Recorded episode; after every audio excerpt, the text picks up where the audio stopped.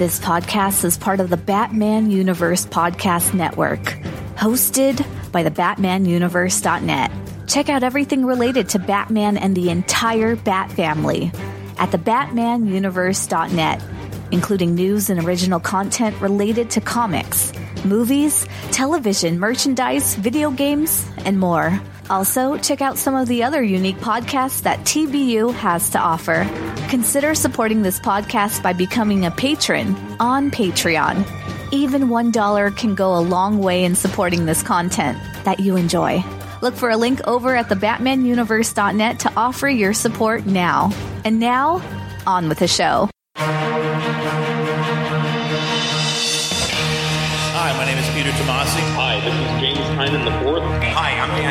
Hey, I'm Dustin Wynn. This is Jim Lee. Hey, this is Scott Snyder. This is Mark Hamill speaking. This is Kevin Conroy. This is Tim Sale. Hello, everyone. I'm Batman, and you're listening to my podcast. Hello, and welcome to the Batman Universe Comic Podcast, episode number seven of season 13. We're going to have a couple of reviews for you and a special treat for one of them, in addition to myself, Ian, and my regular co hosts. This is Steph.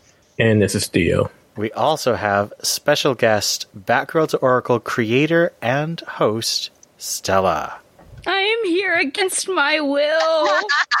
this is against her will, but we wanted to get her insights because this is something that she's been advocating for. How long would you say you've been wanting this to happen? uh, um, it's got to be at least since at Burnside least the started. Burnside. I'm yeah, I would say probably, especially when they teamed up when Jim was Batman and Yeah. they fought against. So that's like um, five yeah, years. Livewire. At least, I mean, there were clearly time. You know, if you look back at Batgirl Year One, which is one of my favorite stories, I mean, he's there's some suspicion there that he should know that that's his daughter standing r- right in front of him. But yeah, so we'll just say Burnside and give them some grace, but it probably should be way longer. World. I mean, and he had the for the for the longest he had the title of the world's worst cop because he couldn't figure out the fact that his daughter was standing right next to him. With Well, simple- I have a, an article coming out on the website in which I go through three different times when Jim found out that Barbara was Batgirl. So if you want to check out some of the history, or as Dustin says, the history, The history. um, you can check that out when it Thank posts. you. but I think this time this will stick. It'll stick, I think, at least for a year, hopefully three. All right, so we're gonna start with our review. Hopefully three. I I don't. Yeah. Okay. well, You I sound so say three because uh, Tynion. I don't know. This is this plan. should be interesting. Tynion has said Who he has a three-year plan for both Batman and the Joker, and then he's off. I see. Okay, so once he's gone, yeah, all bets. You know, honestly, I don't even. I have been so burned by DC and specifically DC editorial. Julie Chen, I believe her name is. That um, you know, they'll just forget about it instantly, and then I'll have to bring this issue up again and be like, "You remember when this sort of thing happened?" Or there'll be some sort of um, brainwashing. You know how Dick became Rick. Maybe Jim will become Jam I think. and uh, I think Jam Superman will have will forgotten kiss all Jim about Gordon, and then he'll forget everything. Yes, it could be. It could be. So maybe I should be cautiously optimistic about this. It's a big thing. It is a big thing. We're going to get into it, obviously, but um, it's a long time coming, and so that's why I'm a bit aggrieved. That it happened in this book. That's one major reason why I am aggrieved. For but you, ta- I'm so sorry. I've taken over your show. for our listeners, Stella has set her name to Stella, who hates Joker. yes, as my little avatar is yeah, little angry bird Batgirl. See, Yeah. I miss the days when ever Stella introduced herself, she was a growing peach or a crying. I, I, I tried to honor her, but Mm. it didn't come to fruition. It didn't stick. Oh, well, I appreciate the effort. All right, so we're going to start with a summary of the Joker number two.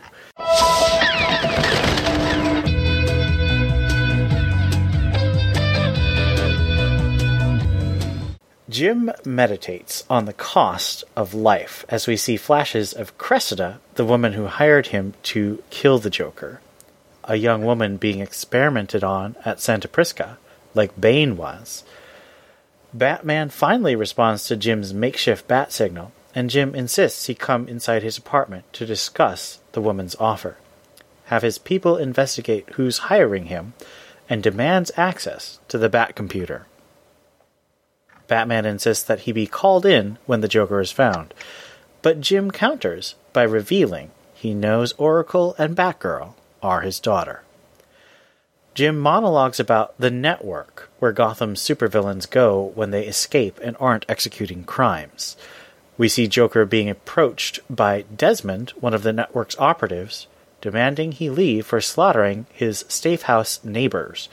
But Joker says he's leaving a false trail for his pursuers. Jim and Babs meet in the clock tower, and they unburden themselves about the last several years. He tells her that Cressida asked him to assassinate the Joker. They strike a bargain. Jim will remain in contact, and he won't kill Joker unless he convinces Babs it's the right thing to do. And she warns him that Joker has started a crime war that will blaze around the world and hurt anyone trying to get him themselves. We see an ultra rich cannibal family plotting to kill and eat the Joker for killing their family member Billy in Arkham on A Day. The woman at Santa Prisca puts on a Bane mask and identifies her enemy as the Joker. Finally, Cressida Clark is revealed as a member of the Court of Owls, also pursuing the Joker. So, first question do you think that there's a consistent theme here of whether a hero should kill the villain in Tynion's work? We've seen this in his Detective Comics run where Kate Kane kills uh, Clayface, and the colony is a lethal version of Batman. So, do you do you think that that's something that James Tynion is really examining, or or what do you think about that? Hmm. It does seem to be a theme he's pushing, and then you got to read other books like it's not necessarily Red Hood, but Red Hood in other books where he's just taking out people left and right, and Grifter has no problem taking people out left and right, and then he and he works for Lucius. So it's it does seem like the Batman comics as a whole are really kind of leaning towards the is it that bad? I mean, they're baddies. so uh, I definitely feel like we're getting a nice, introspective, realistic. Oh, well, realistic. The fans have been asking, why can't you just kill him? Well, we know why you can't just kill him. But I, I do appreciate that it's. If there's one good guy who really deserves, is that the right word? To kill Joker other than Batman, it's definitely James Gordon and it's just interesting seeing that he is he is battling with that. And i do think that it's it's it's an interesting topic to bring our attention to and to at least admit yes we are thinking about it as writers as well. I'll just say so it's been a while since i've read the detective comics run. I think i was still on this show when that was going on. And i'm just getting back into the batman game game now that I've got an, a vested interest in the whole thing. So I do see how it could potentially be a theme, but I also feel like it's not, it, it doesn't make Tynion's work distinct because I think this is something that pops up consistently. Uh, is Batman, are Batman's ways obsolete? Is it just too much? This revolving door, whether it's in Blackgate or Arkham's, mm, Arkham Asylum you've you've got to take him out somehow. And so I, that's always he always rubbed up against certain vigilantes like Huntress, you know, who I, I tried to defend. I'm a Huntress apologist, As and yeah, should. so I think Huntress it's just something great. that repeatedly comes into play. Maybe it it seems like it's you know a a newer theme or a consistent one. Maybe we haven't seen it as much as we have now, and it's like really being thrown at us. But I just feel like it's old for me. It, it, doesn't seem original for me. I think Batman is really set in his ways and he's an honorable man and he tries to push that honor through with the the members in his family and fight against people who don't do that and so he's always i think his his value system is always going to bump up against other people and at times it might make him think about things in a different way especially this this is pretty heavy right here that jim is considering i mean he uses litotes which is an understatement to say he's not not considering it and doesn't even answer Batman's question at one point where he says, be sure to call me. He's like, that makes sense. So to have someone, this pillar of honor and respectability, and even someone who in my hated story joke He said, yeah, you got to take them away, be the considering this is huge. So to have those two value systems, which more or less I think we're in line, I think that's something that is actually more interesting rather than having um, the other stuff going on. Just what does it take potentially for? Oh no. I just realized where I was going with this. What does it take for a good man to kind of fall down or lose his value system? Oh no, no. the killing joke right there. But it kind of seems that way, right? And Batman's there, and is Batman ever changing? But oh, James Gordon doesn't he? Is he ever changing? Um, so I guess short answer is yes, it's a theme, but I feel like I've seen it before, so it's nothing new. But the more compelling is seeing Jim kind of wrestle with this, and maybe in the future of this particular title, go up against Batman and his value system. I'm just gonna say, as Stella mentioned, you know, this is something that we have seen several times before, and in all honesty, you know, it, it's is unique to the Batman universe as well as you know perhaps Superman. You know this notion of the heroes don't kill. I mean, but I mean we've seen the likes of heroes doing just that. It's just that for some reason. I mean, well, not for some reason, but in the Batman universe, Bat, you know, Bruce has this oath that he will take no life, and he he he he pushes that to those in the family, you know. Whereas we've we've seen Diana break a neck, we've seen uh, Aquaman killed many of times. We've seen you know heroes do what needs to be done. We we see the reaction when a bat family member you know breaks breaks that vow you know we see the bat torn from Kate's chest. We see Jason get the hell beat out of him by Batman.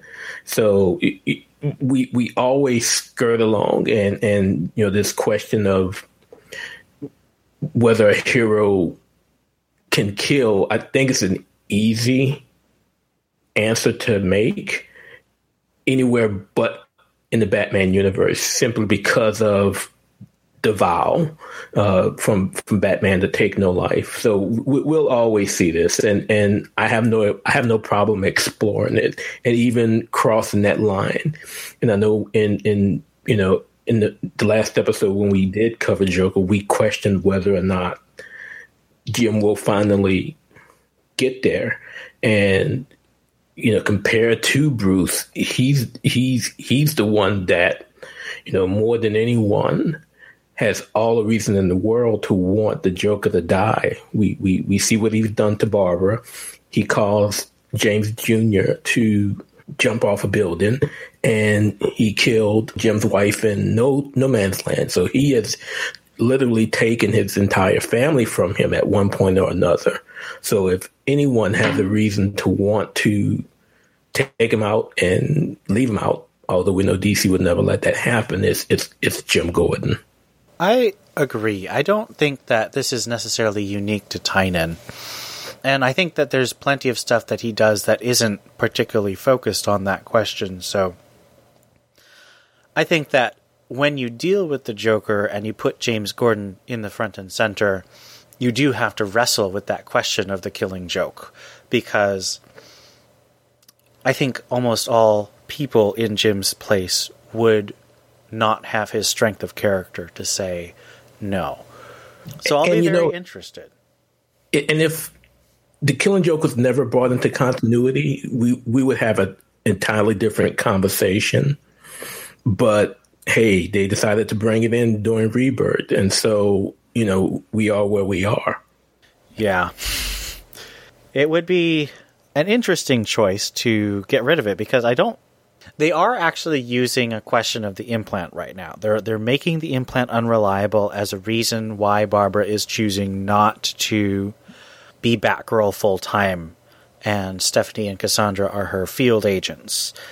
Um, but they haven't been doing that for the past ten years, and very few of her storylines would need the Killing Joke to be canon. I think. I don't know. It's uh, it's interesting. I think it's really because the Killing Joke just sells so much that it's still canon. And, and it's possible that it has, but it just it was just that it wasn't actually recognized until at one panel uh, during Burnside in Rebirth, where it was actually acknowledged. So you know, it, it's possible that all this time it was canon, and no one just. I'm trying to remember. I I didn't read Death of the family very closely. Stella, did you read that? I mean, if I were to think about it, you don't really need the killing joke for for Barbara. I mean, she can be injured. I think the killing joke is more does more harm than good for the character. I mean, the only good, which is a huge good, obviously, is John Ostrander and Kim Yale pulling that character up out of this terrible lagoon she was thrown into and making her into Oracle. But she could have been injured in another way, and and that story just does a disservice to the character because she she has zero agency. She's just used. I mean, it's it's a woman in refrigerator. You guys know this. Um, so yeah, it's just unnecessary. I mean, I would more like to have her injured in the line of duty, like doing something active and it it happens like she knew that that was a possibility in, in what she's doing and she's injured like that rather than the hot cocoa which i feel like the hot chocolate that pops up in here is a nod to the killing joke but that could just be me over being overly sensitive I so think you know you're people, right. Actually, I I mean it was such a big thing in um, Batgirl and the Birds of Prey where she talks about the smell of cocoa and marshmallows. yeah I, Yeah. I James Tynion like reads everything, so I really think Yeah. that was a purposeful thing. I really need to find the episode where Stella discussed her hate of the Killing Joke. Oh, it's a great I mean, I- episode. It- was that the call-in episode? Yeah, it's two parts. Yeah, it was a call-in, and then yeah, well, first Don and I, yeah, really pulled that that uh, piece of literature apart. So, yeah, All right, next question. Does the network seem plausible in the universe of Gotham? Um, since Tynion clearly loves the conspiracy plots uh, because of his independent title, The Department of Truth, um, we now have, let's see, we have the network, we have the Court of Owls, we have this cannibal serial killer family. That's three conspiracies all coming together. Um, maybe four if you include the Santa Prisca secret experiments that are creating another Bane.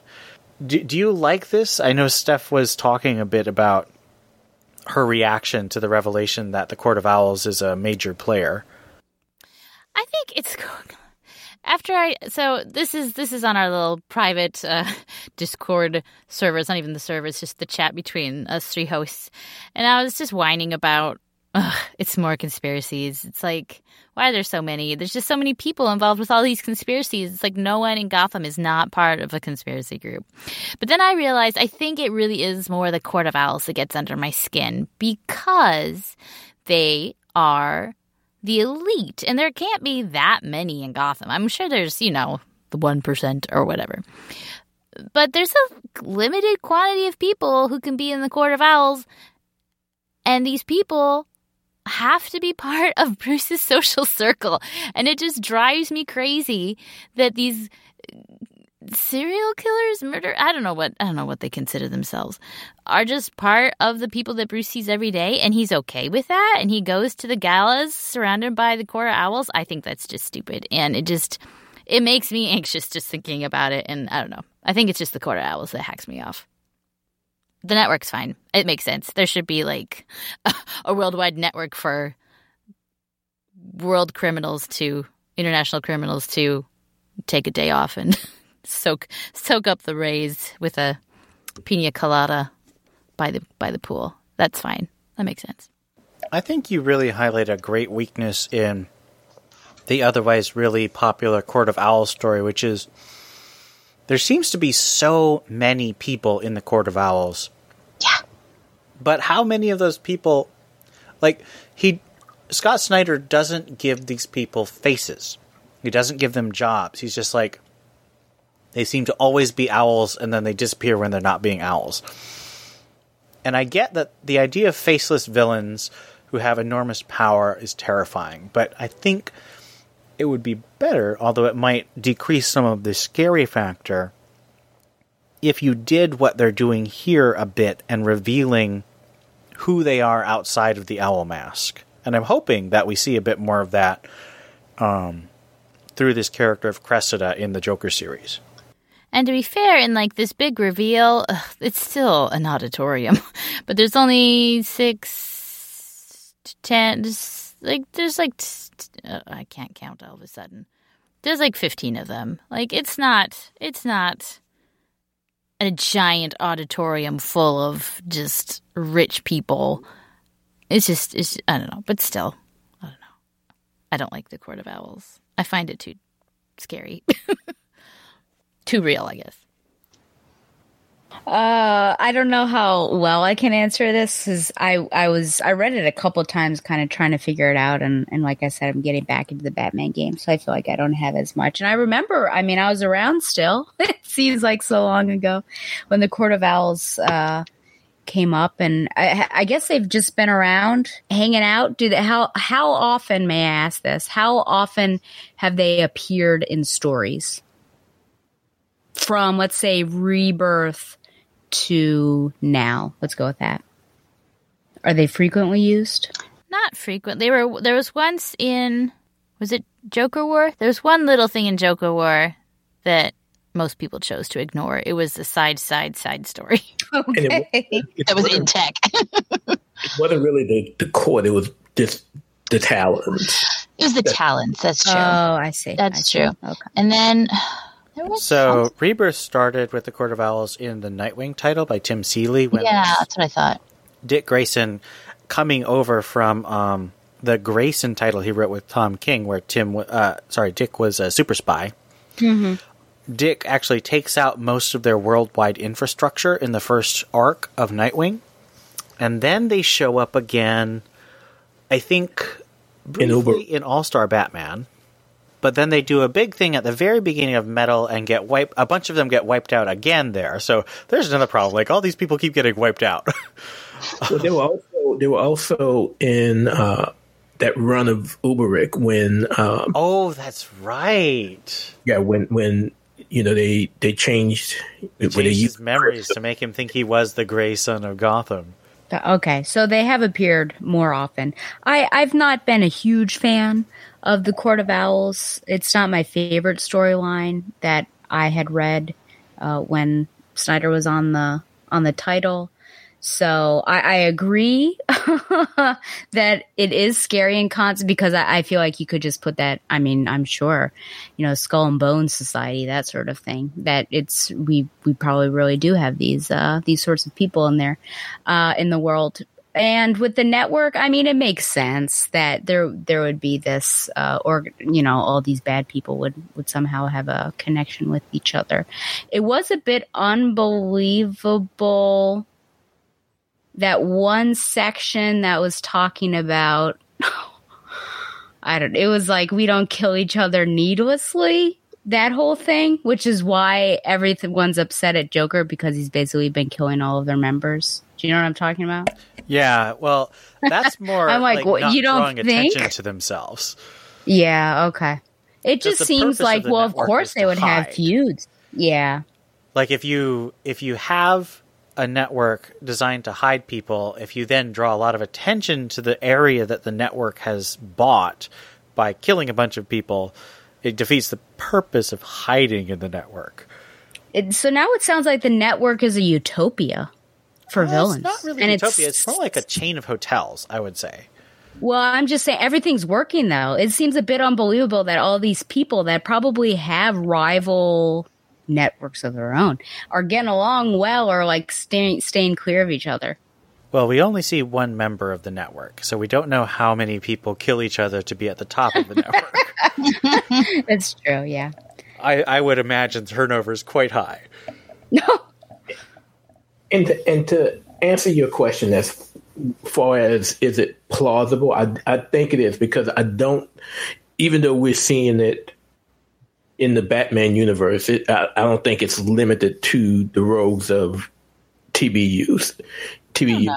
So I, I think it can fit, you know, and, and and you know, if it was to show up in another book outside of the Batman universe, I wouldn't feel differently about it, uh, simply because of of how how Jim and then Jim is explaining that it works, um, and we kind of see that as you know as Joker goes and and simply breaks the rules of the network. You know that's supposed to be the safe haven, and you know here it is. He's doing the the one thing that everyone has agreed not to do. So, but I, I do think it's something that can that can coexist uh, as much as we do hate the court or may not hate the court, but it, it's something that that can coexist. Well, I would say that the network makes sense also for people like Lex Luthor, you know, who probably doesn't use the network himself, but he likes to have it available both to send his operatives there to to keep them available, but also I would imagine he has surveillance and all kinds of equipment so he can uh, exercise measures of control on the criminal underworld. You know, he's constantly making those kinds of plans where he he seeks leverage and information that he can use against potential rivals to power. All right, next question. Does the retcon retcon for the conflict between Jim and Batgirl from Batgirl number 50 does that work for you and how do you feel about this final revelation that Jim has known for a long time that Barbara is Oracle and Batgirl? Stella, do you want to go first? I don't know if I should go first mind or last. Oh, great Scott. Um, hmm. Okay. Let's be honest. Let's just throw it on the table. Batgirl 50 was an awful issue. Okay. 49 was awful, 47 was awful. 50 it was it was bad. Okay. And so we have this scene. Let's rehash it, folks. Let's rehash this trauma. We have this scene with the two of them at the diner and he's yelling and calling Batgirl scum of whatever, and it's terrible. Then later on, of course, he blames her for Batgirl for killing James. And if you don't remember, folks, that happened before in Gail Simone's Batgirl number 19. So he's accused her twice of killing her brother. Okay. So then we have this revelation. okay. So, first of all, the revelation was shocking. Just as Babs was shocked in that one panel, I too was shocked. but it was also a long time coming. I mean, let's be honest, he is not an imbecile. He should be able to look at his daughter or at Batgirl and realize that's his daughter, especially with the costume designs that she has most recently had, where the eye holes are huge. so it's not hiding really anything. The only argument I could say on his behalf is I think something that came from No Man's Land or probably previous to that, just that he is woefully ignorant. Like he probably knows deep down inside, but he, is, he doesn't like to question it. And that was primarily about Batman because he most definitely knows Batman, who that is. So I feel like maybe there was something with that. So he knows everything. I mean, he knows that she was Batgirl, then Oracle, then Batgirl again. So he knows that whole thing, which is really interesting. And I feel like, well, I'm glad he's fessing up to it now. I think it also potentially portrays him in a a negative light just because there were so many times I think in that history where she was going through trauma that it would have been really good for him to be alongside of her, not only as a father and daughter, but be like, I know that this is even more like to really show compassion that I know this is really hard because you are a hero and now you're kind of out of that game. But he didn't. He stayed back and, and hid that that that knowledge from her. And you know she has to own up to that as well. There is that one bubble about you know what's worse being the person with the secret identity or being the person who knows about the secret identity. And i totally get that. So it, it is complicated. It's not a simple issue but i do feel like oh you know what what was going on in your head space way back then. I ugh, i can only kind of go along with this retcon. Um, he says it was heat of the moment. I mean, if you boil it down, that's basically it. Heat of the moment. He was really traumatized with his son, uh, feeling guilty and everything. But the fact that he took it out on her, knowing full well that that was his daughter and going after her like that and really viciously, as if like treating her as an enemy is really, it's hard to get past. So I feel like Tynion's doing the best he can, but unfortunately, whatever her name is, Castellucci, so sorry, Castellucci really dug a deep hole for him to get out of. So he's, Tynion's kind of in the hole and his neck and maybe is on ground level, but he did the best he could. But I feel like, you know, if I were to rant a bit, I do have to say two things about this whole discussion thing. Um, first of all, I find it really disrespectful to the character that this is happening in a book called Joker. Now, I might be oversensitive, and I, I admit that that's true. Uh, as a side note, I feel like this book should be called Jim Gordon, but perhaps they didn't think that that book would sell, so they've called it Joker. But to have this huge revelation happen in a book where she's a side character and it's not really her story just feels like, oh man, where's the respect coming from that? That could have been a really beautiful moment in her book, in in a good book that she had. uh, the other thing is just that he is saying he's going to kill the Joker for her, and and come on, she can protect her own damn self. He doesn't need to say that to her. So that I also have a problem with that. But to keep this all short, because I could rant and rant, it's it's okay. I'd give it a C minus of a retcon, but Tynion did the best that he could. But I, I, think it was just so bad what he was doing and how he was treating Barbara that it's hard to. Whew, it's hard to reconcile that with like, oh, I knew that was you when I was basically calling you really terrible names, even if it was the heat of the moment. That would have been the time to be like, Barbara, why did you do this to your brother? But uh, yeah, that's those are my thoughts. I shall cut them short. I agree completely with that last. It would have been a better time, but do we really want Castellucci to write that? Oh no, she couldn't. She couldn't. I mean, she lost that privilege when she created this really damaging uh, cycle that she put them in, and it needs to be somebody else. But apparently, Barbara's not going to get her own book. But I just feel like it, it needed to be in a Barbara book, not Barbara in a Joker book. That should be like a Jim Gordon book. It's it just seemed very bizarre for me. Well, I think you have summarized it just so well. Yes, uh, Scott Tynion here is is trying to polish a turd, which MythBusters proved you could do, but it is very hard, and I don't think this turd is very polishable. Um, but you know, he's he's trying. It's it's definitely more denial than actual retcon. it's just public denial, which is fine. It's it's like it's like your train is going in the wrong direction and he just he's God and he picked it up and he put it on the right track. And it doesn't make it doesn't matter that it doesn't make sense. It's just it's on the right track now and that's okay. And yes, I agree there is a bit of a I don't know if it's disrespect, but it is a little sad. It's like this is a Bebra a Bebra. This is a better Batgirl book than Batgirl was. Mm. and that's so sad. That's all I've really got. I don't want to try to outdo Stella.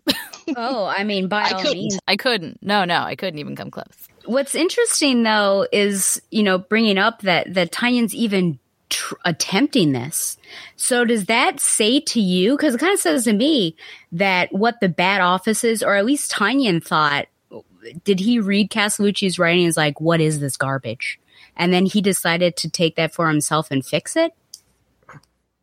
I mean, that's pretty crazy for me. And again, I call you out, Julie Chen, that uh, you should have caught that in the first place, and that should never have p- been put to print if it's if it's causing this much uh, repercussions. I guess in the end, so that just like is astounding to me that we've got kind of the head Batman writer has noticed something that should never have been done in the play, and now he's got to fix it.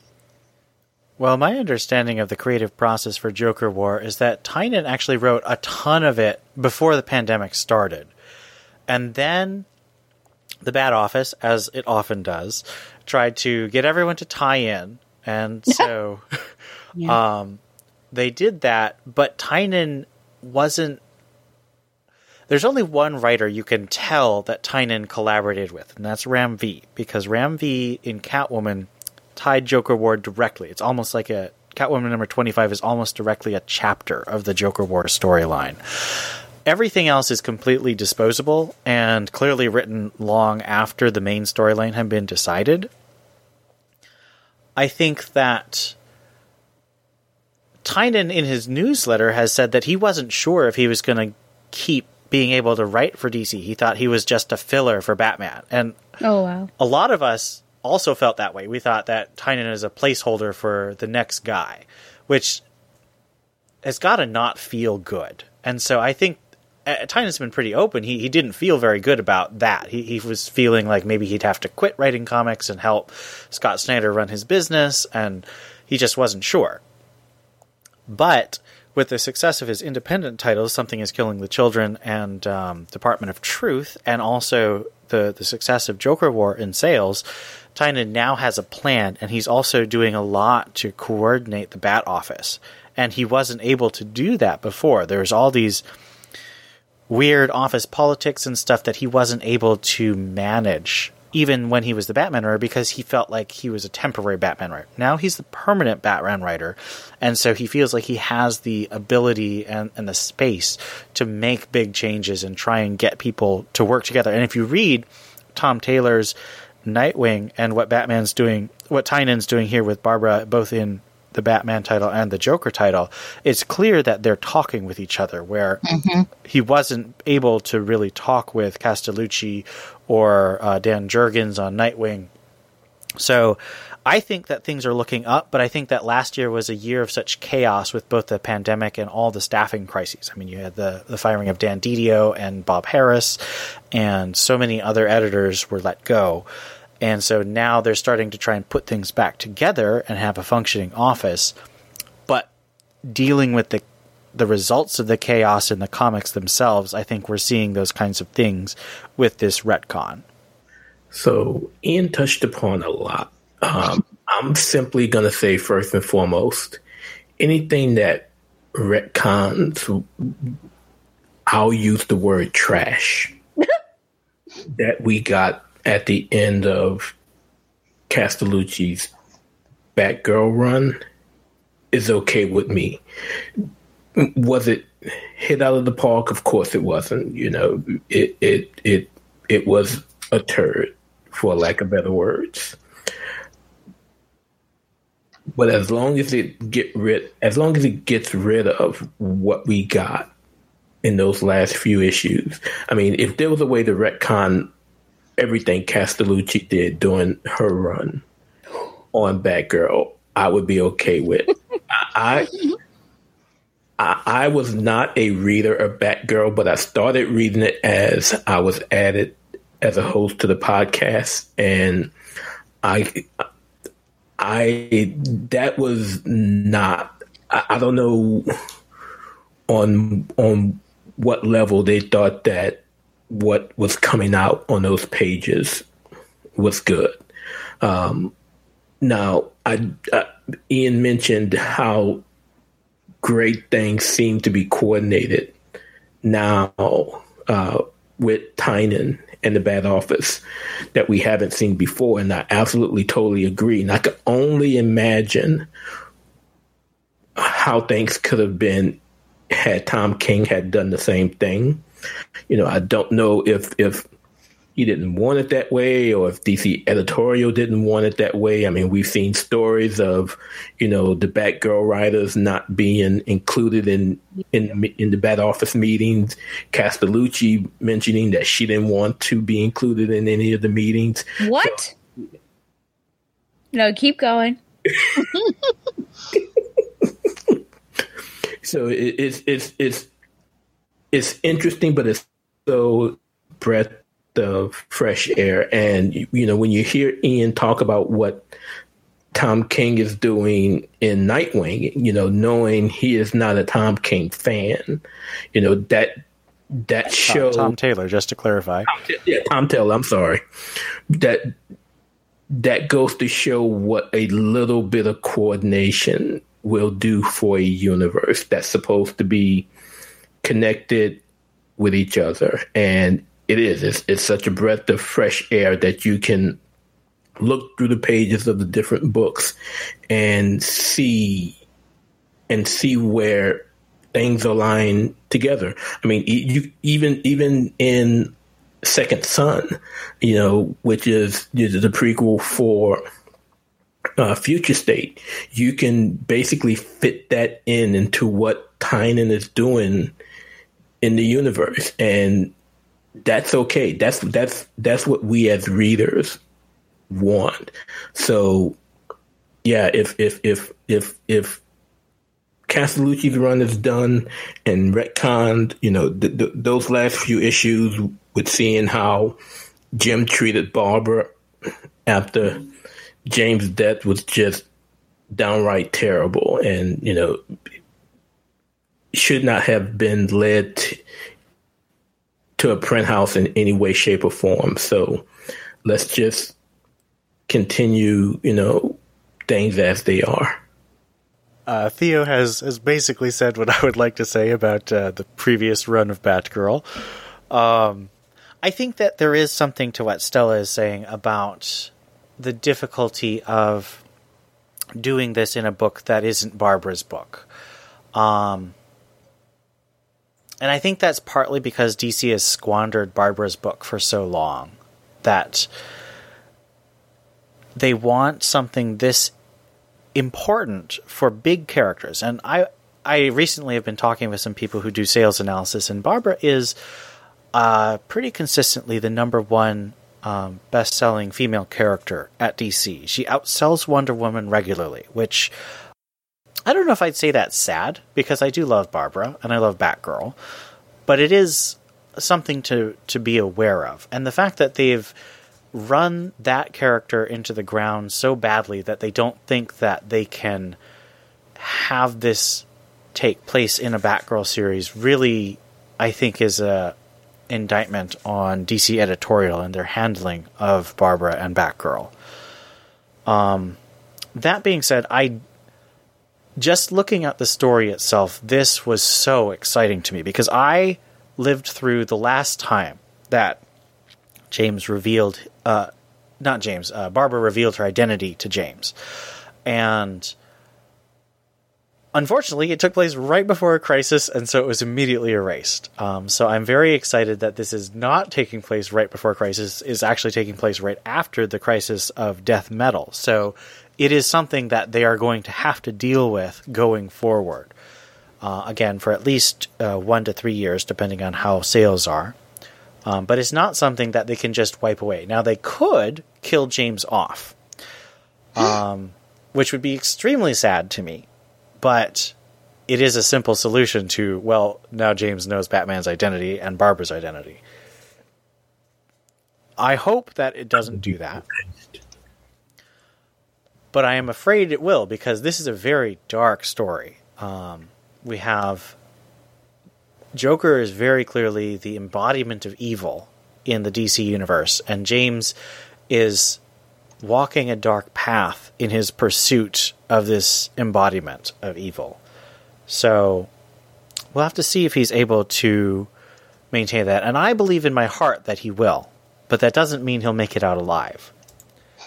And, and you know, and we kind of discussed this again the last time we we we discussed the first when we discussed the first issue of Joker, if if DC is now saying that it's it's okay to kill off Jim Gordon, who is as integral to Batman and the Batman universe, you know, as perhaps Alfred is, you know, they should be willing to kill the Joker as well, especially considering no one stays dead in the in in comics unless it's Uncle Ben. So just you know this notion of you know we you know, it's like Steph, Steph, not Steph, like Stella mentioned. You know, this this is more of a Jim Gordon story than a Joker story, but you know, DC feels the Joker sells, so we're going to call it Joker. And you know, it, it's that's exactly it. You know, as we look at this story, it has been a Jim a Jim Gordon story, and you know, this notion of just the idea of of for me of of, of Jim being taken out, you know, at the end of this at the end of this mini run, you know, it's it's not something I, I look forward to, and I won't be pleased at all. oh gosh, yeah, uh, I don't even like you saying that. I want to defriend you on all platforms now, Ian. So this is the last time that we will be speaking. So my heart is broken. I, I, do at least want to com- I do want to comment on that, and I just want to say as a follow up to Barbara being you know a top seller and them running into the ground. Another issue is just they don't understand who the character is. It just got so far from who Barbara was that each time I was opening up a comic, I'm like, I don't, I don't even know who you are anymore. No one understands who this character is. So that's another issue. But I do feel like reading what I've been reading now in Batman and, and even grudgingly this and Nightwing to a certain extent, though she's only appeared a bit um, that I feel like maybe we're getting back into the flow of who this is. And, and I think also seeing her with Steph and Cass, I think we might get back to basics of who this character is because I think you can really see something special when she's put up against the younger generation. So to get back to killing James off, a horrifying idea that I, I've never thought of. Now we've kind of done this before with with um, Officer Down, and in that story, Batman. I don't mean to bat splain. I would just say, you know, what my thoughts are. So I apologize in advance. But in that story, Batman completely shuts down and he's useless. And Barbara, who should be the one shutting down, is the the the bulwark that is helping shoulder everyone else's burden, which is completely inappropriate for people to do that to her if this were to happen in this book, due to the, how dark it is, because boy, is it. I mean, I think I turned, I don't know if it was this issue or the other one where there's like a woman on a table and like someone was eating her. I'm like, what am I reading right now? But this book is so dark that I am afraid of what the, what it would mean for Barbara and her character if her father were to be killed. And I'm afraid that they would take her down a dark, dark journey. And then I would take back everything I said about understanding who the character is. So I, I fear that. And I also feel like Barbara is unique. She's not the only one, but she is unique in the Bat family as being someone who took on this role and the cowl out of a sense of duty and depending on your continuity um, because of her love and respect for her father and and being someone for Gotham that her father was and there's no trauma associated with taking that on. Yes, there's trauma later in her life, but then all of a sudden you're almost retroactively giving her trauma by taking someone away, which would have been the building blocks of any other hero. And, and that almost makes it derivative. Like, oh, look, someone lost, an- another character lost their parent and so I feel like let's not, let's be original and not doing that and, and going down a different road. So I have many problems with, with killing killing Jim off. But you know, the fact that I would say you're ridiculous, Ian. How dare you? No one would ever do that. But because they killed Alfred off, I feel like anyone. It's like Game of Thrones. you know, your favorite character is not safe because he could get the axe, but. That's really troubling, and now I'm going to have trouble sleeping tonight. Especially after the gray hair comes back, we we finally get you gray hair back, and now these idiots are thinking that they well, Mm. not actually, um, but the possibility of them killing them off is just unacceptable. Unacceptable. Yeah. I, I would like to defend my honor in saying that I did not come up with this idea, and I really hope they don't do it. Um, it was actually a person on a different Discord server who said, I really think this is going to be the last Jim Gordon story. And I was like, no! My reaction was exactly the same. I just have been dealing with having this theory in my head for about a month now, so I um, have come to terms with it a little bit. I still really hope it doesn't happen. Was that person on the Discord server named Ian Beta, and it's really you under another name. it, it is not. It's actually one of uh, your friend Josh's buddies. Okay. All right. So I want to get Stella's rating of the Joker number two. Um, and we're going to do it out of Bane masks because we have the apparently daughter of Bane character who's revealed in this issue. So out of five Bane masks, And how what- many would you give the Joker number two? Out of five Bane masks. Now it's been a while, so in the past, Dustin did not like decimals. You are allowed to decimals have as many fractions as you want. that is exceptionally exciting. Just Okay, well, now let me that. consider this. Now it's a bit unfair for me. Well, I'll just read this story. I kind of popped on it and just read it. Um, there are some good discussion. I feel like there are some good character moments between Batman and the Commission, and of course the Commission and Barbara. I will give it two and three quarter Bane masks. Oh my goodness.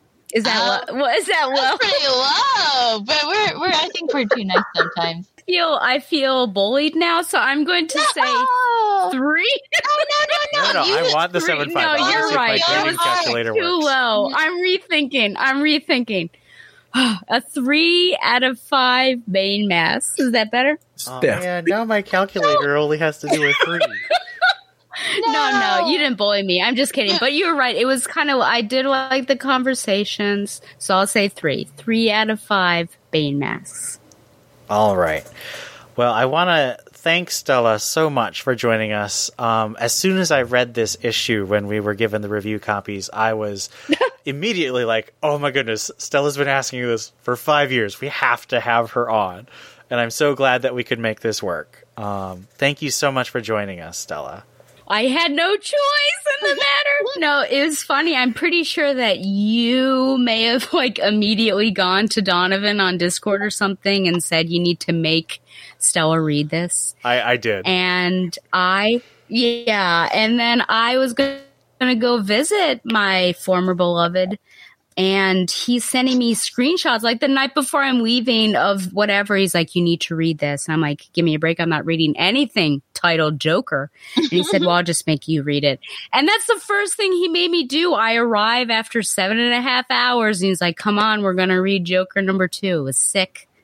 But yeah, it's, it was, uh, thank you for allowing me to rant and rave. And it was a good discussion. And uh, it has given me pause, certainly, for things. So here's hoping. And uh, I guess this is the last time I'll speak, Ian. Be sure to, you'll get my defriend requests soon. I will But it- it was also a weeping and pleasure. gnashing of teeth. Oh no! And as always, this is the second time I guess I've ta- talked to you, uh, Steph and Theo. So thanks for uh, hosting me. Your hospitality, I appreciate it. Thank you for being here. You're always welcome. Always welcome. Oh, thank you. Except, you know, Okay, well, Stella the talking to you. Peach. bye. well, Stella the Peach will say goodbye to you now. All right, so let's get to our punchline back up. The Queen from the Royal Flush Gang berates her minions after Punchline's brutal beating, calling for the Ace of Spades to enact revenge. Harper Row reports to Leslie Thompkins about her investigation into Punchline's past, showing social media posts boasting about knowing Punchline for fame, and tracks down Aiden Priest, one of Alexis Kaye's oldest friends, who shows her what he knows. In prison, the ace is revealed to be Orca, set to attack Punchline that night. So, questions. Do you think these backups add to the story and value of this book, The Joker? No. No. I think this is for the glorification of Punchline, who we're supposed to love and adore. Maybe so that we don't forget her storyline and how she's manipulating Gotham, although no one in the Batman line cares. That's all Nakano and Future State coming up. So, no. No. This is, I think this is Tynion's baby, and that's why it's here.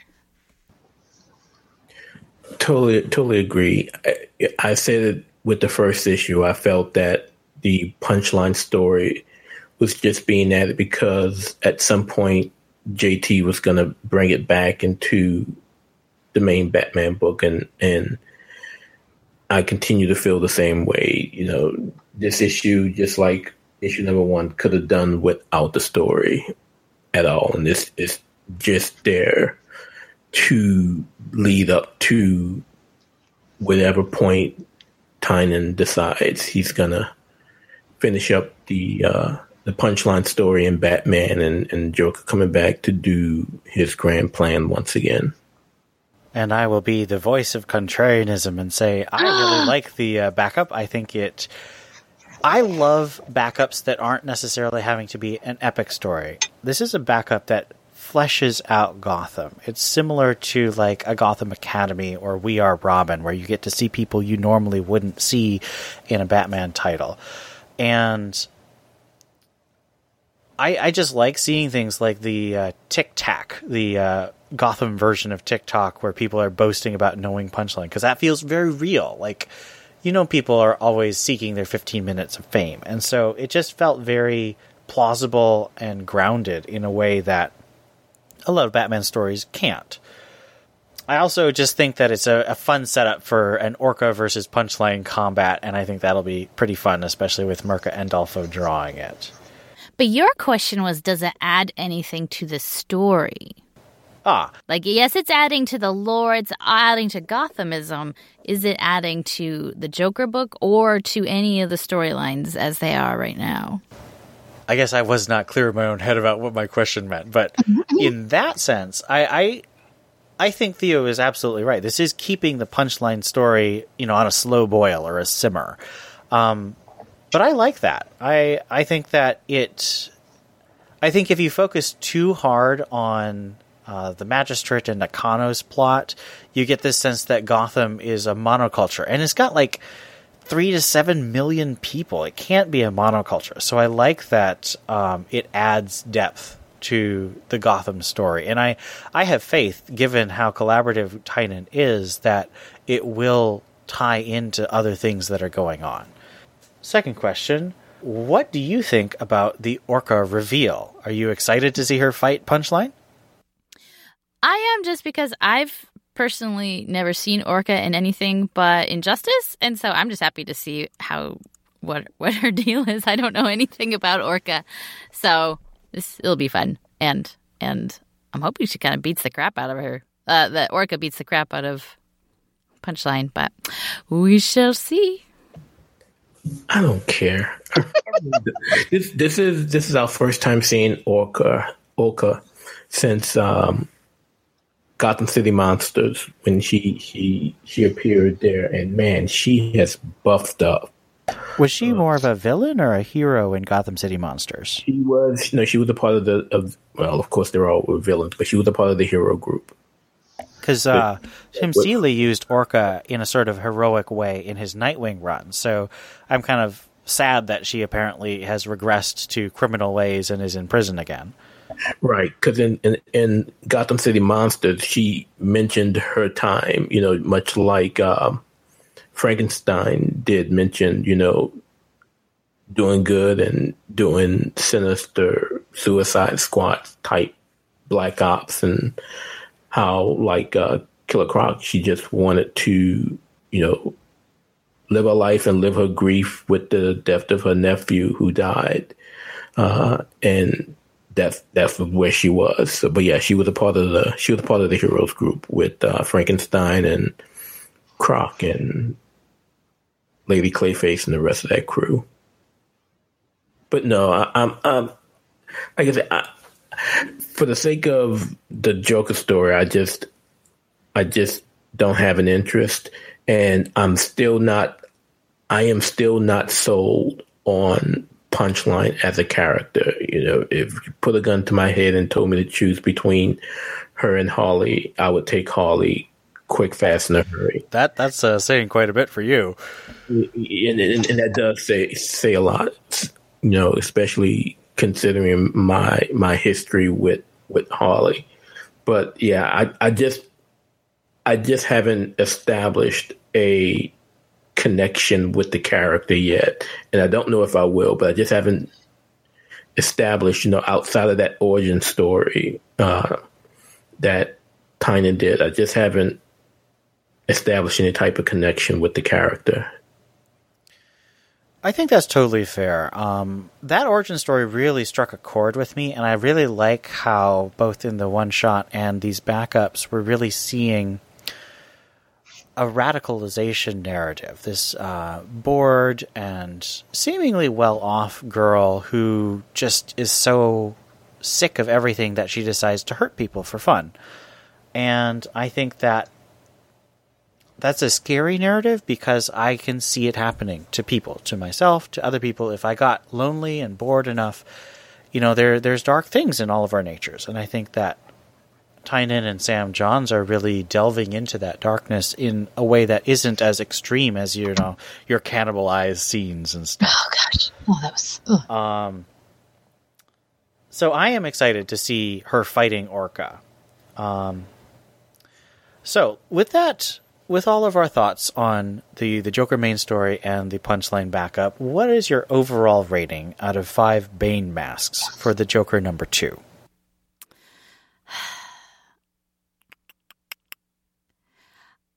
I feel it was a valiant effort and very brave to say, you know, all that stuff that happened in Batgirl? Screw it. Forget it. Didn't happen. or rather, haha, um, I was just sad or whatever his excuse is. So I I do respect that they're trying to make this a good universe and fixing, however badly, the books that have come before. And I just feel like the where I can appreciate what you're saying about the punchline story. I still feel it brings down the quality of the book of as a whole. So I I'm just so tempted to give these a 4.0 just cuz I think the art is so well done. This is a perfect story for Gillum, Gilliam Mr. March whatever. I, I I like where it's going even though it had to overcome some really big hurdles. But then the punchline story is just not as interesting to me. I just I think 3.5 is what I'm to give it as a whole. As a whole, I will also give it a uh, 3.5. Uh, the punchline story suffers, you know, that half a point that would have made it a four for me. And, you know, of the of the two options that Steph listed, I'm gonna go more from I'm gonna go more towards uh haha, yeah, all that stuff, haha, didn't happen. but it was definitely, yeah, a, a great attempt at fixing you know, making that turd sandwich a lot more palatable. Um, you know, it, it, it's still not it's still not a cucumber sandwich, but it, it, it's Castellucci that that issue fifty and all that stuff is gone. So I will I I'm I'm okay with that. So three and a half. I rate over. And I am going to give this a 4.5 out of 5. um, I good grief. loved this issue like very few comics I've loved recently. I Jim Jim's voice, the way Tynion gets Jim's voice is still just so exciting to me. The way he agonizes over whether he can be corrupt, and he says, "No, I can't," and it's for his children and his for his wife, and the way he he clearly loves his daughter, but he's in this weird place. And this is kind of a tangent, but back when Disney bought Star Wars, my fan brain went through a break. And before that, I used to try and fit everything in in a fandom, whether it was Star Wars or Batman or anything, into one world. I tried to have everything be together so I could know it and be an expert and live in it and just enjoy as much as I could. After Disney bought Star Wars and rebooted the universe, I was like, okay, screw it. I'm just going to take what I enjoy.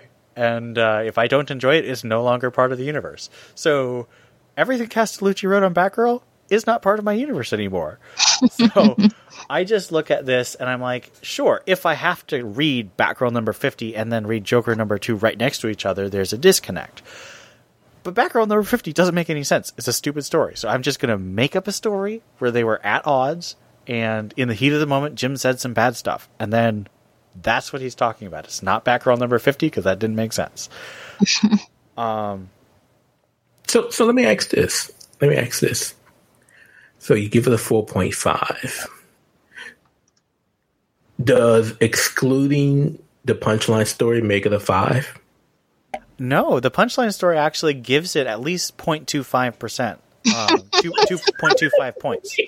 I like the punchline story. I like punchline. I like Orca. I like the prison drama. I like Harper Row. I like all the pieces that are put together in it. Um, so, and I should mention, I forgot to put do credits. Um, I love James Tynion's writing. I love uh, Sam Johns' writing of the backup. I love Guillaume March's art for the main story. I thought it was fantastic. It was terrifying, but also the the Jim and Barbara stuff. There's so much emotion connecting them. And then uh, Mirka Andolfo's work in Punchline just has so much energy. I this book is not something I would have ever imagined saying I'd give a 4.5, but I love this book in its entirety. And it could turn bad. I could look back at this episode and think, what were you smoking? But right now, I love it with my whole heart. Yeah, I think I'm gonna need to unfriend you too. Um, and that gives us, with our handy dandy uh, score calculator that Steph made me, uh, 3.65 average score out of all four of our scores. Oh my goodness. Uh, the mode is a 3.5, so that should make uh, our our most people happy. Our most people. All right, so we're gonna take a quick break from a word from our review solicitor, and when we come back, we will review Batman number 107. Whether you are a first time TBU Comics podcast listener, a 13 year veteran, or anything in between, we'd love to hear what you think about this episode or any of the comics we discussed. Send emails to tbu at thebatmanuniverse.net. Join our Discord server linked at thebatmanuniverse.net. Send us a tweet at tbu underscore comics. Or if you're a patron, leave us a comment on our Patreon page. We'd also love it if you left us a review on iTunes. We'd love to read your comments on the next episode of the Batman Universe Comics Podcast. Batman may claim he works alone, but we know that he needs the Bat Family. Join the TBU Bat Family and let us know what you think. I am vengeance. I am the night. I am Batman. Batman number 107, written by James Tynion IV, illustrated by Jorge Jimenez, colors by Tomeu Morey. In the future, Batman struggles to fight Scarecrow's fear toxin. In the present, he investigates the Scarecrow left in Nakano's house, with Oracle watching over him. He notices that no fear gas was used at the scene, but new Commissioner Montoya ambushes him and after a tense exchange, he uses a flashbang grenade to escape. Meanwhile, Harley Quinn stops a clown henchman with a knife and attempts to recruit him to do good instead of harm. The police arrive and she assaults them, requiring rescue from Ghostmaker as a mysterious woman called the Gardener watches with strange plant dogs. At the clock tower, Babs and Batman plot strategy against Scarecrow and the Unsanity Collective, led by Master Wise with a Y, as elsewhere Simon Saint receives a dark visit from the Scarecrow himself. In the Narrows, Matches Malone applies to join the Unsanity Collective. So, what do you think of Harley's plotline and actions? We see here first her solo attempts to become heroic. I think it's interesting we're seeing her kind of almost over exuberantness for helping people who are criminals become good. Um, I think it's good she recognized that this guy, Mr. Stabby, um, in particular, was not ready for that. He needed medication.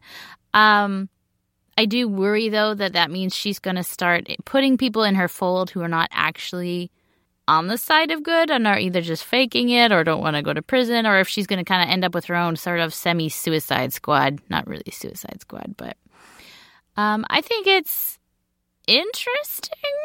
Question mark. Um, I feel like she needs some more training on how to be a good discerning discerner of character and proper decision making in in under pressure. But uh, I feel like she's getting there slowly. The first thing that I got, you know, especially when thinking about Harley, is they really seem like they're gonna they're setting something up between she and and Ghostmaker, and I'm not necessarily saying something romantic, but th- something's gonna happen between those two. They're gonna they're gonna come to blows or or something. Um, and you know, like we mentioned a few episodes back when we discussed do we see Harley going, I, I still stand by the the idea that she's going to mention that this goody two shoot thing isn't for her, and and she's going to find herself back uh, looking to travel to the network and uh, being in the rogues gallery again. So um, yeah, I, I I like the idea of her challenging herself and the challenges facing her uh, as she tried to battle, you know, the psyche of being a hero compared to her previous life. Um, but in the end, I, I think, you know, especially you know, once we get to this this Queen Ivy storyline, that we will probably see her um, go back to her her evil ways, minus Mister J. I think that'll be really interesting. I personally don't know what's going to happen with Harley. Um, I didn't enjoy it as much this time because she's not. I mean, you can see her good intentions, but she's still so instinctively violent and isn't quite able to figure out how to guide someone. Like someone who whose first response is is violence, trying to counsel someone who is another violent person to be less violent is just it's difficult to watch because I want both of them to get better, to get help, and I worry that this will backfire. You know, she'll she'll turn her own intentions into a conflagration of violence, and I think that will be tragic. But um, we'll have to wait and see. I could be wrong in where I think this might be going. Maybe Harley will continue to to grow as a heroic type of character. Does Re- so? We we previously had uh, Harvey Bullock as commissioner. Uh, now we have Renee Montoya, Harvey's former partner, as commissioner. What do you think of her? It does bother me that people with a history with Batman are getting on the Nakano train. and uh, I don't know. Like she seems to be holding back as much as she can, and she does let him like leave, but I don't know. Like it's a good point. There's a civilian who is disturbing a crime scene and is probably tampering with evidence, but that's been Batman's MO for 80 years. Um it does bother me a bit, but I don't know. She's also got to do her job. But it still bothers me. Of of the GCPD trio, uh, that is Jim Gordon and Harvey Bullock and Renee uh, Montoya. Of the three, who I could easily see being a mask anti vigilante uh, cop or commissioner, it would be Montoya. She is probably of the three the straightest, you know, as far as going straight by the book. Uh, and and I know we're gonna touch upon it later in in Greater Gotham. When you look at Second Son, you kind of see her psyche as well.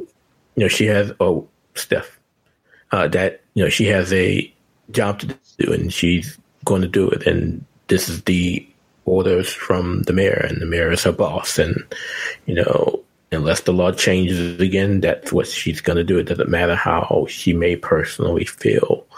Uh, so I guess I have to be okay with that. It it it it's going to add to the story that we're getting, and that's going to that's supposed to lead us to future state. Um, so I will withhold further judgment until then. But um, you know, she she she's doing what I would would expect her to do. Now, if it was Harley Harvey, I would be quite shocked if he would if he would you know fall in line with what Nakano wants to do because we even saw during you know Joker War he would rather walk away than to do what he knows isn't right. Uh, but Montoya definitely is, isn't that type of person. I'm a little torn. I mean, I think we're all torn about this. I like Renee, um, but one thing that really kind of bothers me about this move is that Renee was just the question, and in fact, Batman refers to that directly in the scene between them. He says, "Don't forget to ask the right questions," and you can almost see him wink. Renee has been a costume vigilante herself, and set aside the fact that it's kind of ridiculous that people can just leave the force, come back, and get promoted to the top cop position in Gotham. I mean, it is Gotham, so I guess some level of instability and chaos can be expected, but it's definitely not the kind of thing you'd expect in uh, most cities. Um, it is it is painful to see Montoya standing against Batman in this way because and, and I don't know how much of this is because you know of my connection to to Gotham Central and um, you know her her writing by Greg Rucka in the new Gotham run of um, the Detective Comics t- uh, title. She was by the book and and passionate and and really uh, an advocate of justice, but she also understood Batman, and she was not the kind of person who we would usually see joining a campaign, uh, a moral panic against masked vigilantes who are attempting to save people in Gotham.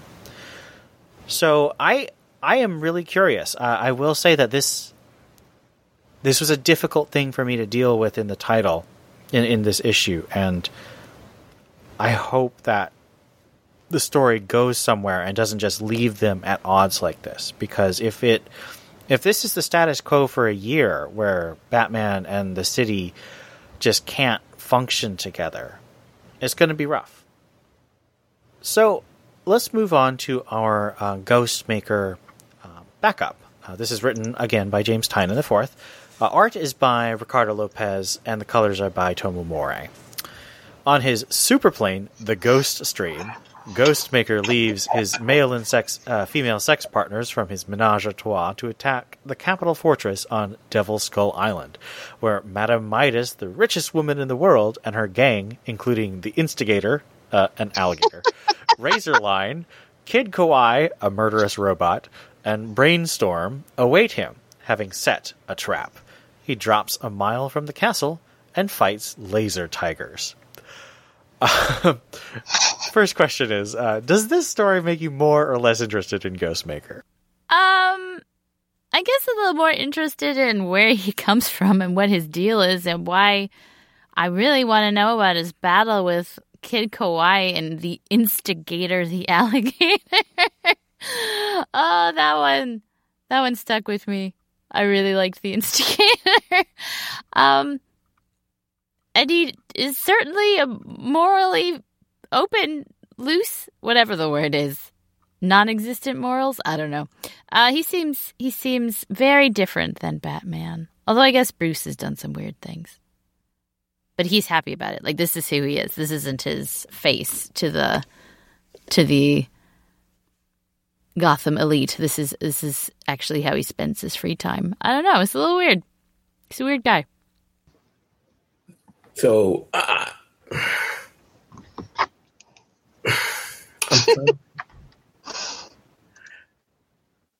I'm, trying, to put my finger on how to describe this backup without without under, without recognizing the fact that we're family friendly. I yes, so yes, the story was definitely crazy and and and the characters are zany and and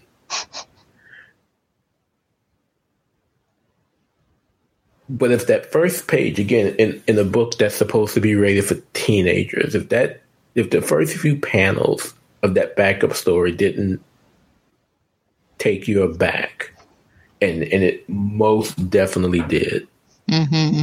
um if if if this was more in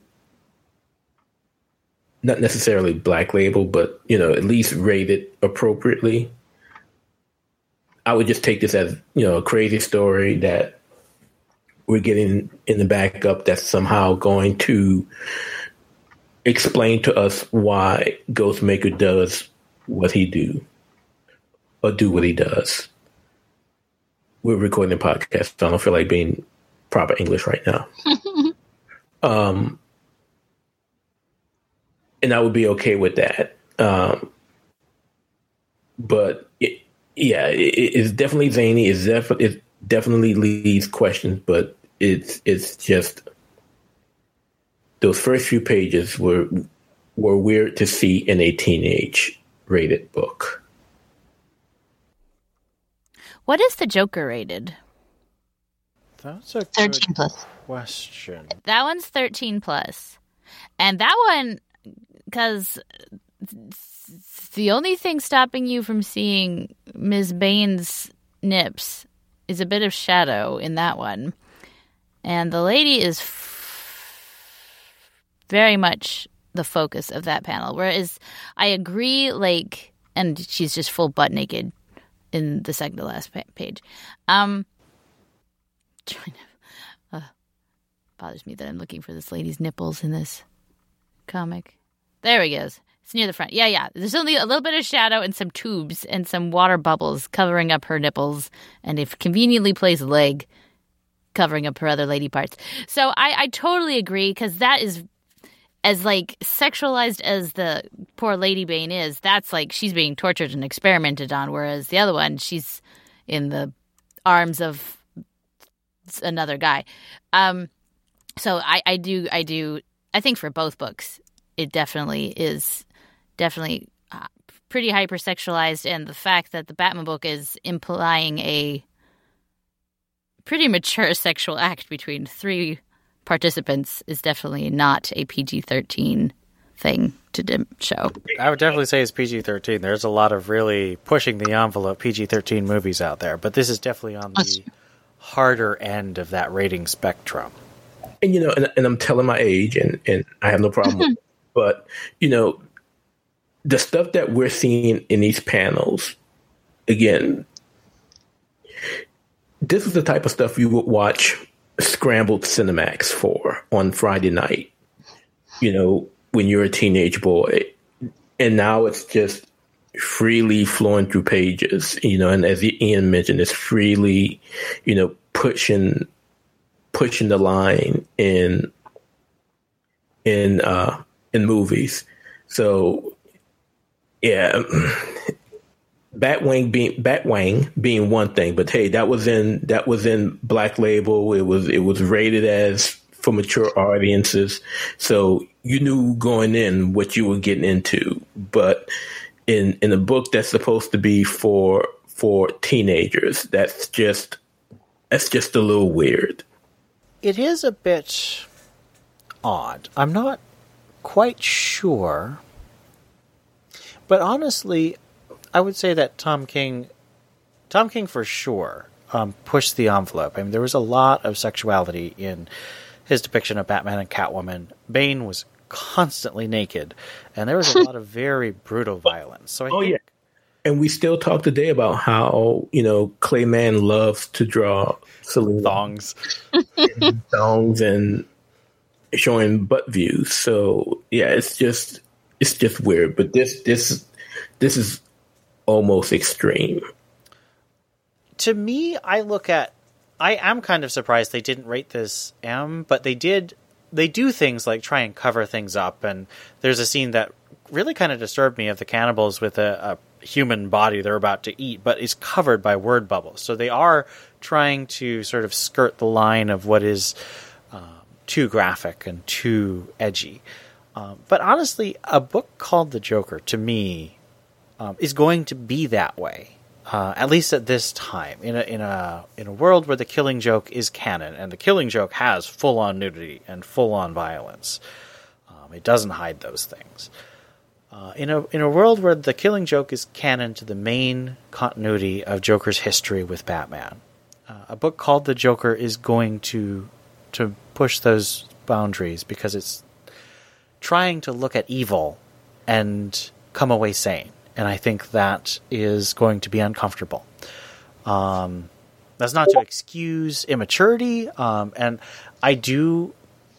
A lot of people are saying, "Oh, I'm much more interested in Ghostmaker now that he's a, a bisexual character," and I think that this kind of plays into some negative stereotypes about bisexual people that they're you know hedonistic and I think that's unfortunate, but Ghostmaker is supposed to be a morally ambiguous character. He he's a killer, um, and he is arrogant. Um, so I think that while it's definitely not something that makes me more interested in his character, I do think that it is not necessarily something that goes against the character as it has been established.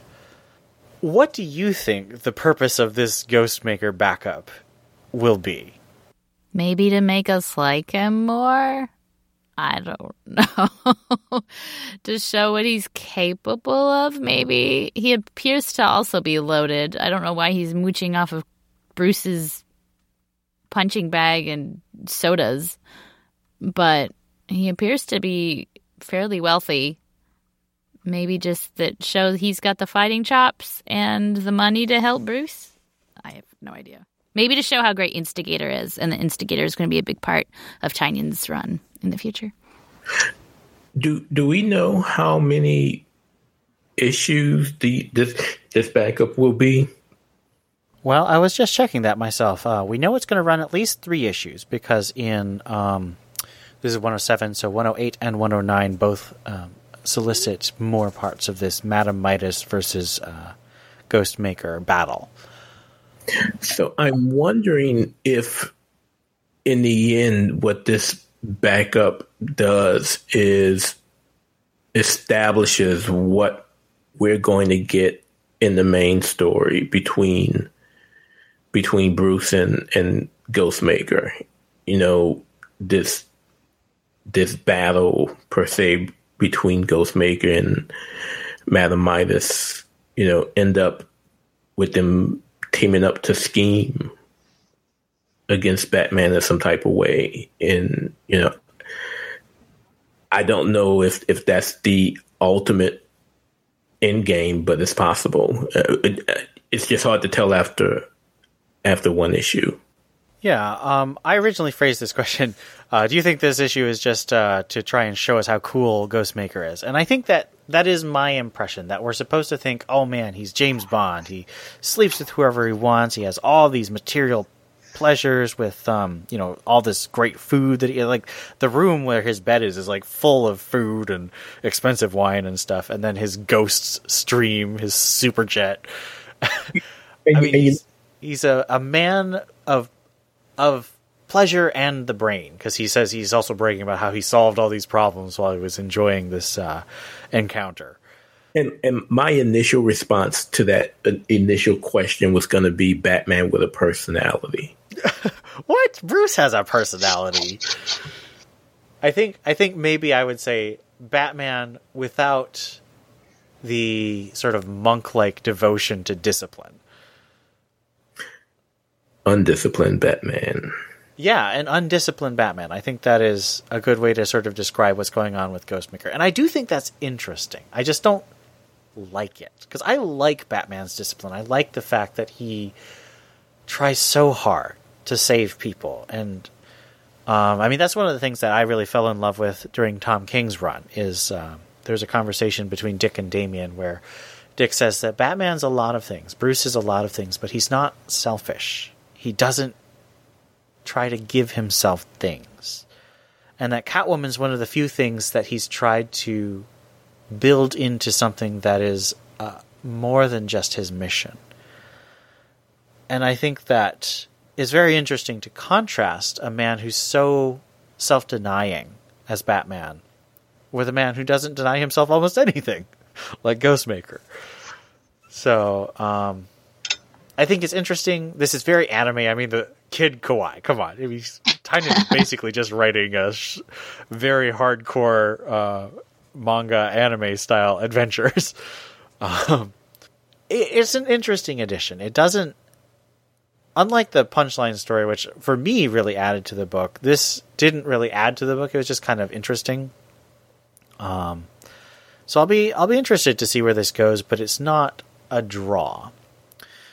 Um, so, out of five Ghostmaker boasts, how many would you give Batman number 107? I'm going to. Uh, these are hard. I think I want to give it a three, but I think this is going somewhere very interesting, and I'm excited to see where it's going. Three, whatever it was. Bat boasts.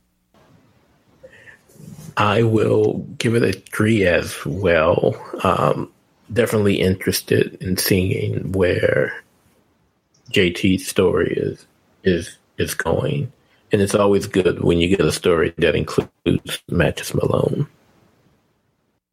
Oh, that's right. Matches is in here. I'm very excited about Matches. I love Matches. He has a little gray though. He does.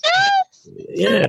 Just do like it. it was a touch of, like it was a touch of gray, Mm-hmm. you know, with this, with this little neon lace uh, coat he was wearing. Yeah. And he doesn't have his match or his uh, toothpick or whatever it is. His matchstick. His matchstick. I just realized my mic was off, and I was saying I also am really excited about Matches Malone because I love it whenever Bruce goes undercover as Matches. It's just so fun and smart, and it gives a different side to Batman and the the underworld. It's um, so I'm I'm very excited about that, but it doesn't. It's just at the very end of the book, so it doesn't quite add to the score. I'm also going to give it a three. Um, Scott on the website gave it a three point five, um, giving us a total average of three point one three. Uh, the mode again was three because three of the hosts in this case chose a three review. It was um, it wasn't quite as exciting as that first issue, um, but it's still good. Um, and of course, Jorge Jimenez's art is is a real plus. Um, there's just a, a, a few things that drag it down from that 3.5. Um, the, the the tension, the conflict between Renee and Batman, uh, Harley, just the uneasiness I have about Harley's plot and, and what I hope will happen, what I'm afraid is going to happen. I couldn't quite get me over that hump. So, but but but what does it say about about the rogues that they can't figure out that after all these years, whenever Matches Malone shows up, Batman soon follows. it's just it's you gotta love the rogues or the rogues gallery that is. I agree. I think that i mean one of the reasons why batman is such a top tier character is he has so many people that challenge him in different ways and make those stories uh, more meaningful. All right let's move on to greater gotham.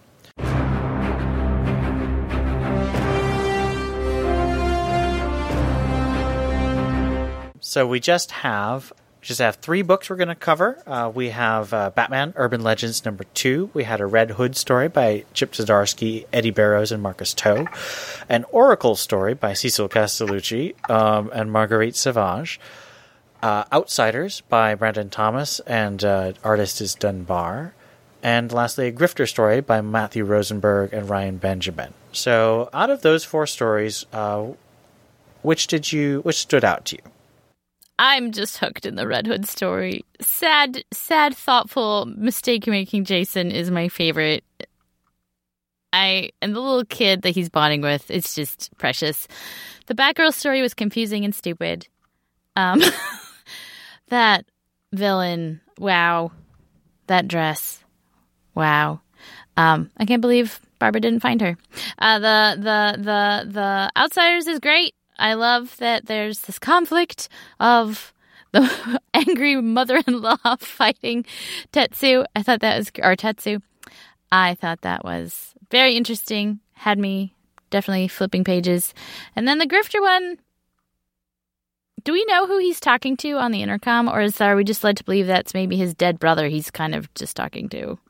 I unfortunately don't know or care enough about Grifter to answer I I'm in I'm I'm engaged enough in Grifter that I'm reading it. I don't think it's spectacular, but I find it engaging. I am I am definitely on board with the Red Hood story. I love mm. this this Red Hood. Um, I feel sorry for Steph for actually reading the Castellucci story. I just flipped those pages on. I refuse to. Uh, just give Brandon Thomas an outsider's book. Yeah. Call it a day. Whether it's in main continuity or in future state, he seems to have these characters down pat and I'm all in for it. So just just go all in. Go all in with him and just give him an outsider's book and let's call it a day. And I skimmed through the Grifter story, but outside of what his role is in Second Son uh, and in the main Batman book, I'm not really crazy about the one time Wildstorm character. You can go back to that that universe. well, I pretty much agree about with uh, Theo about Grifter. I read the story, but it's not sticking in my head. Uh, Outsiders, again, absolutely agree. Really engaging. Love those. Just love the way Thomas is writing these characters. It's really fun and engaging. Uh, Red Hood, I'm a little I'm hoping that Zdarsky doesn't try and get us to agree too much with Jason's perspective of Batman because he did just slaughter a boy's father. And yes, the boy's father was a bad bad man, but I I am not in favor of Jason saying, "Oh Bruce, you're so sanctimonious" when he just murdered a guy. And he was like crying in the alley, like, I just did a really bad thing. Like he was writhing in guilt moments ago, and now he's pissed off. like, whatever. Just, I hope there's a little more moral complexity. And I think there probably will, because Zdarsky's uh, a pretty good writer. Um, surprisingly, I it's because I hated Batman Batgirl number 50 so much, but the Oracle story was a step up. Now, stepping in garbage is better than stepping in a sewer. So, I'm not saying it's necessarily a huge improvement, but it was an improvement from Batgirl 50. Um, I liked seeing Babs mentor Steph and Cass, and uh, they weren't nearly as out of character as they were in Batgirl 50. So I was on board with that. So I would say that Bat- Batman Urban Legends is uh, a fun book. Uh, it's fleshing out uh, the story. It really still reminds me of the Batman Chronicles book from the 90s, where it's a bunch of anthology stories, but it has a more serialized nature since all these stories tend to continue with each other. Um, I'd recommend it if people are interested in the characters that are featured. What about you? I oh yeah, yeah, yeah. The the the Batgirl one was pretty, other than the villainess, and the other stories I thought were were fun enough and engaging enough that it was it was worth the whole book. yeah, it, it, it minus the Castellucci story. I'm sorry, I just I, I refuse to read another story by her again unless I'm absolutely required to. The the stories were definitely good. I, I'm I'm definitely excited to see Zdarsky doing work at DC. And again, if you if you sorry Dustin, if you haven't read his Daredevil run at Marvel, you are missing out on some great storytelling. And it is really good. I also recommend his Daredevil. I just and I just cannot I just cannot advocate more for Brandon Thomas. He is quickly becoming one of my favorite writers. Again, not just with with uh, what he's doing with Outsiders, but he uh, did a story in this uh, graphic novel I backed on Kickstarter that was absolutely phenomenal, and he just did another um, Kickstarter that just finished with um, a book he did a while back called Excellence that I backed as well. But he is he is quickly becoming one of my favorite comic writers. He is he is a gem for DC to have right now. So I'm I'm, I'm hoping they give him more work as time goes on. Yes, Urban Legends is definitely a good story. Definitely. Although I do want to mention that here at the Batman Universe Comic Podcast, we call Daredevil Red Batman. So. All right. So the next book in Greater Gotham we're covering is Bat, uh, the next Batman, Second Son, and we're covering the print issue number one, which collects digital chapters one through four. Um, one, two, three. Uh, are you sure? I'm pretty sure it's one through four because they're doing four issues of the print, and it's a twelve issue run. Well, I did that when I did the review. I did uh, only digital chapters one, two, three. And because I remember we discussed that because I thought it was just one and two. And matter of fact, you said it was three. And then I found a story saying that it was three chapters as well. Actually, my math is is bad. If you divide twelve by four, it is three. So I'm surprised Steph didn't clobber me. I, I I was going to let you discover it on your own. It's the best way to learn. well, we have proved once again that I am an English major and not good at math. This is why Steph had to build a calculator for me. um, but I, I just want to reiterate um, I'm really stunned at how DC is marketing this book so weirdly. Because the way they marketed it, I thought it was going to take place in the future. But this is quite literally the third Batman book. This is the book that is explaining what's happening with Commissioner Montoya. Um, it deals with classic villains like Ratcatcher. You've got Batwing. You've got Tim slash Jace Fox. You've got Lucius and his family. It's it's got a lot going on. I'm liking it a lot more than the next Batman, even though the art, of course, for the next Batman with uh, Nick Derington was phenomenal. This is quite decent art, and um, just the plotting and the characterization is much more fleshed out than it was in uh, future state. So I am I'm really puzzled about why this book is so it feels hidden to me mm. When it should be kind of like in the conversation with Batman and Detective just because it's so tied into that. Yeah, I don't have too much to say in addition to that, but yeah, this is basically required reading if you care about what's happening in the Batman universe right now and if you want to get all the information for the tie-ins to or you know stuff leading up to to future state. This is definitely required reading. It's starting to answer a lot of questions we had like why is tam in the hospital? And what did jace do that made everyone so mad at him? Like it is literally answering all those questions. In fact i did read one through four because that's what ian told me to read. And you know, we're finding out about Chubb and Whitaker, who got an amazing amount of screen time for two characters we had never heard of in Future State. It's like, oh, now we know who they are. This is fabulous. So, um, yeah, definitely required reading.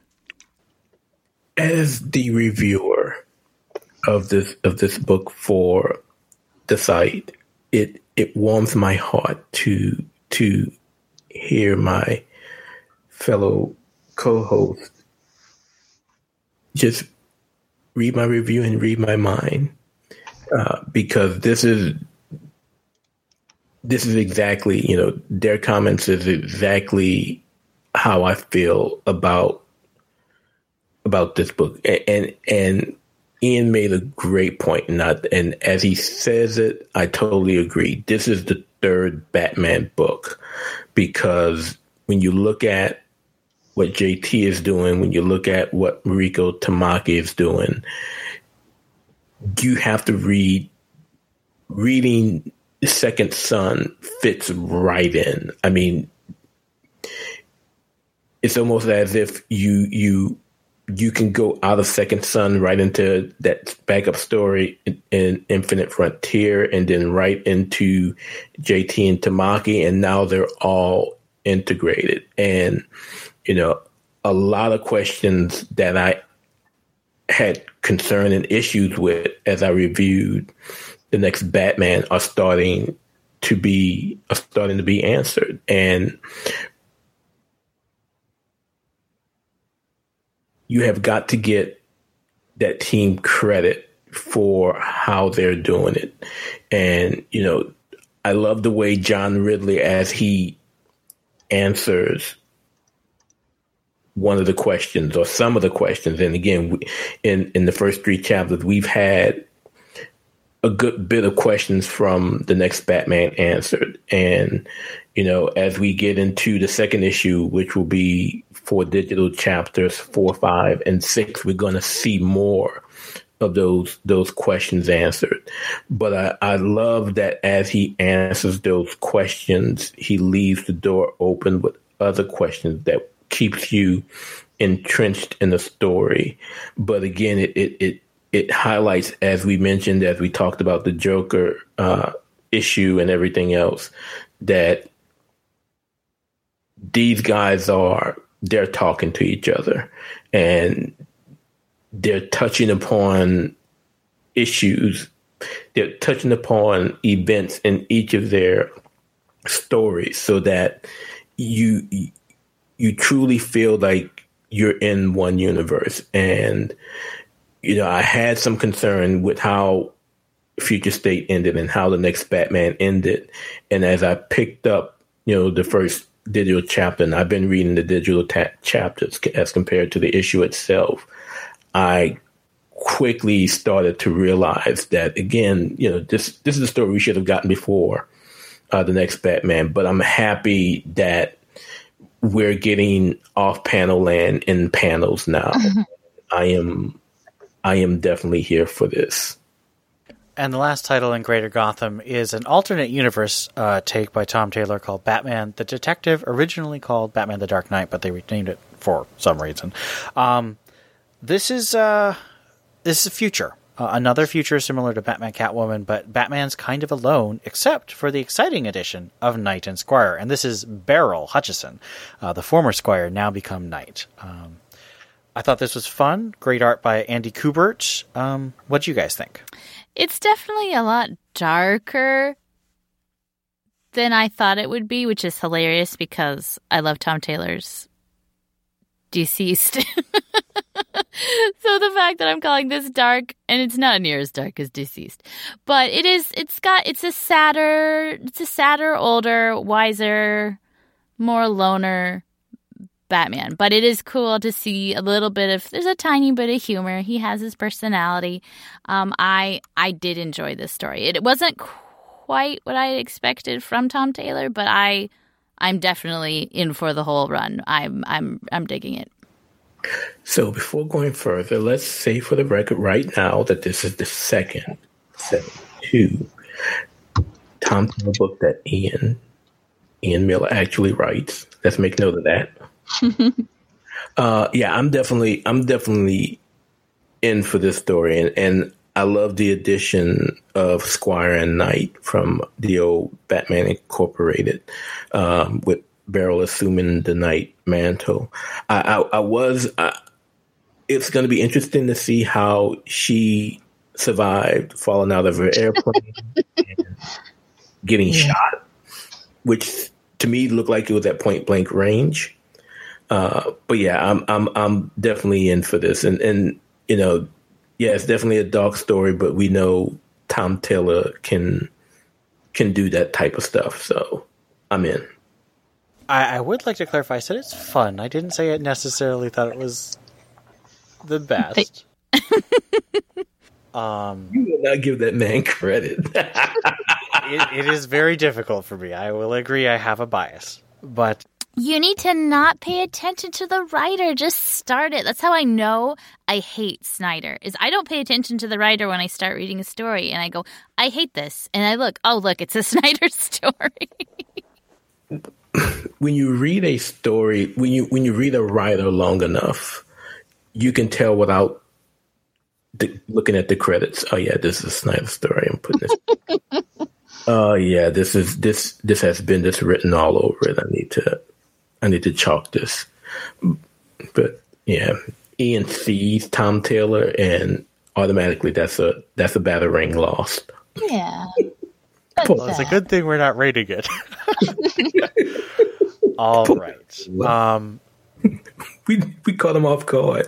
We did. No, I'm I'm looking at listener feedback right now, and oh golly, is there a lot of it? Yeah, we can just skip it and do it next time. Um, I, I do want to do one quick Discord uh, feedback I got from one of our newer listeners, Cortex. He says that I like Steph's way of speaking, her sense of humor, and she's nice. So I thought that was a, a nice little thing. Um, we do have a bunch of other comments, but we're going to read them next time. We went uh, quite a bit longer with Stella's uh, insightful commentary, and this was such a landmark issue of Joker but uh, we do have all your comments uh, in our document, and we'll read them next time. Thank you so much for listening. Um, I want to do a quick shout out to our patrons. On our support TBU, we also, of course, have the uh, affiliate links if you want to buy things from Amazon, Comixology, Lego, or so forth. Um, the Bat Fan Appreciation Wall um, says Gerald Green, Joshua Lappin Bertoni, Rob O, Real No Deuces, Tim Garassi, Stephanie Mounts, Ian Miller.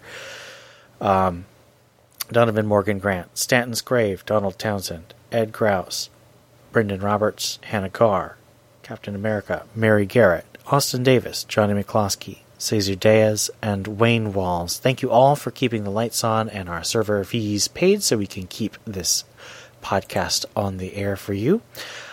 Um, it's been a wonderful time talking about some of the best Batman comics available, and I hope that you will join us next time. In the meantime, my name is Ian. This is Steph. And this is Theo. And keep on reading the Batman Universe comics.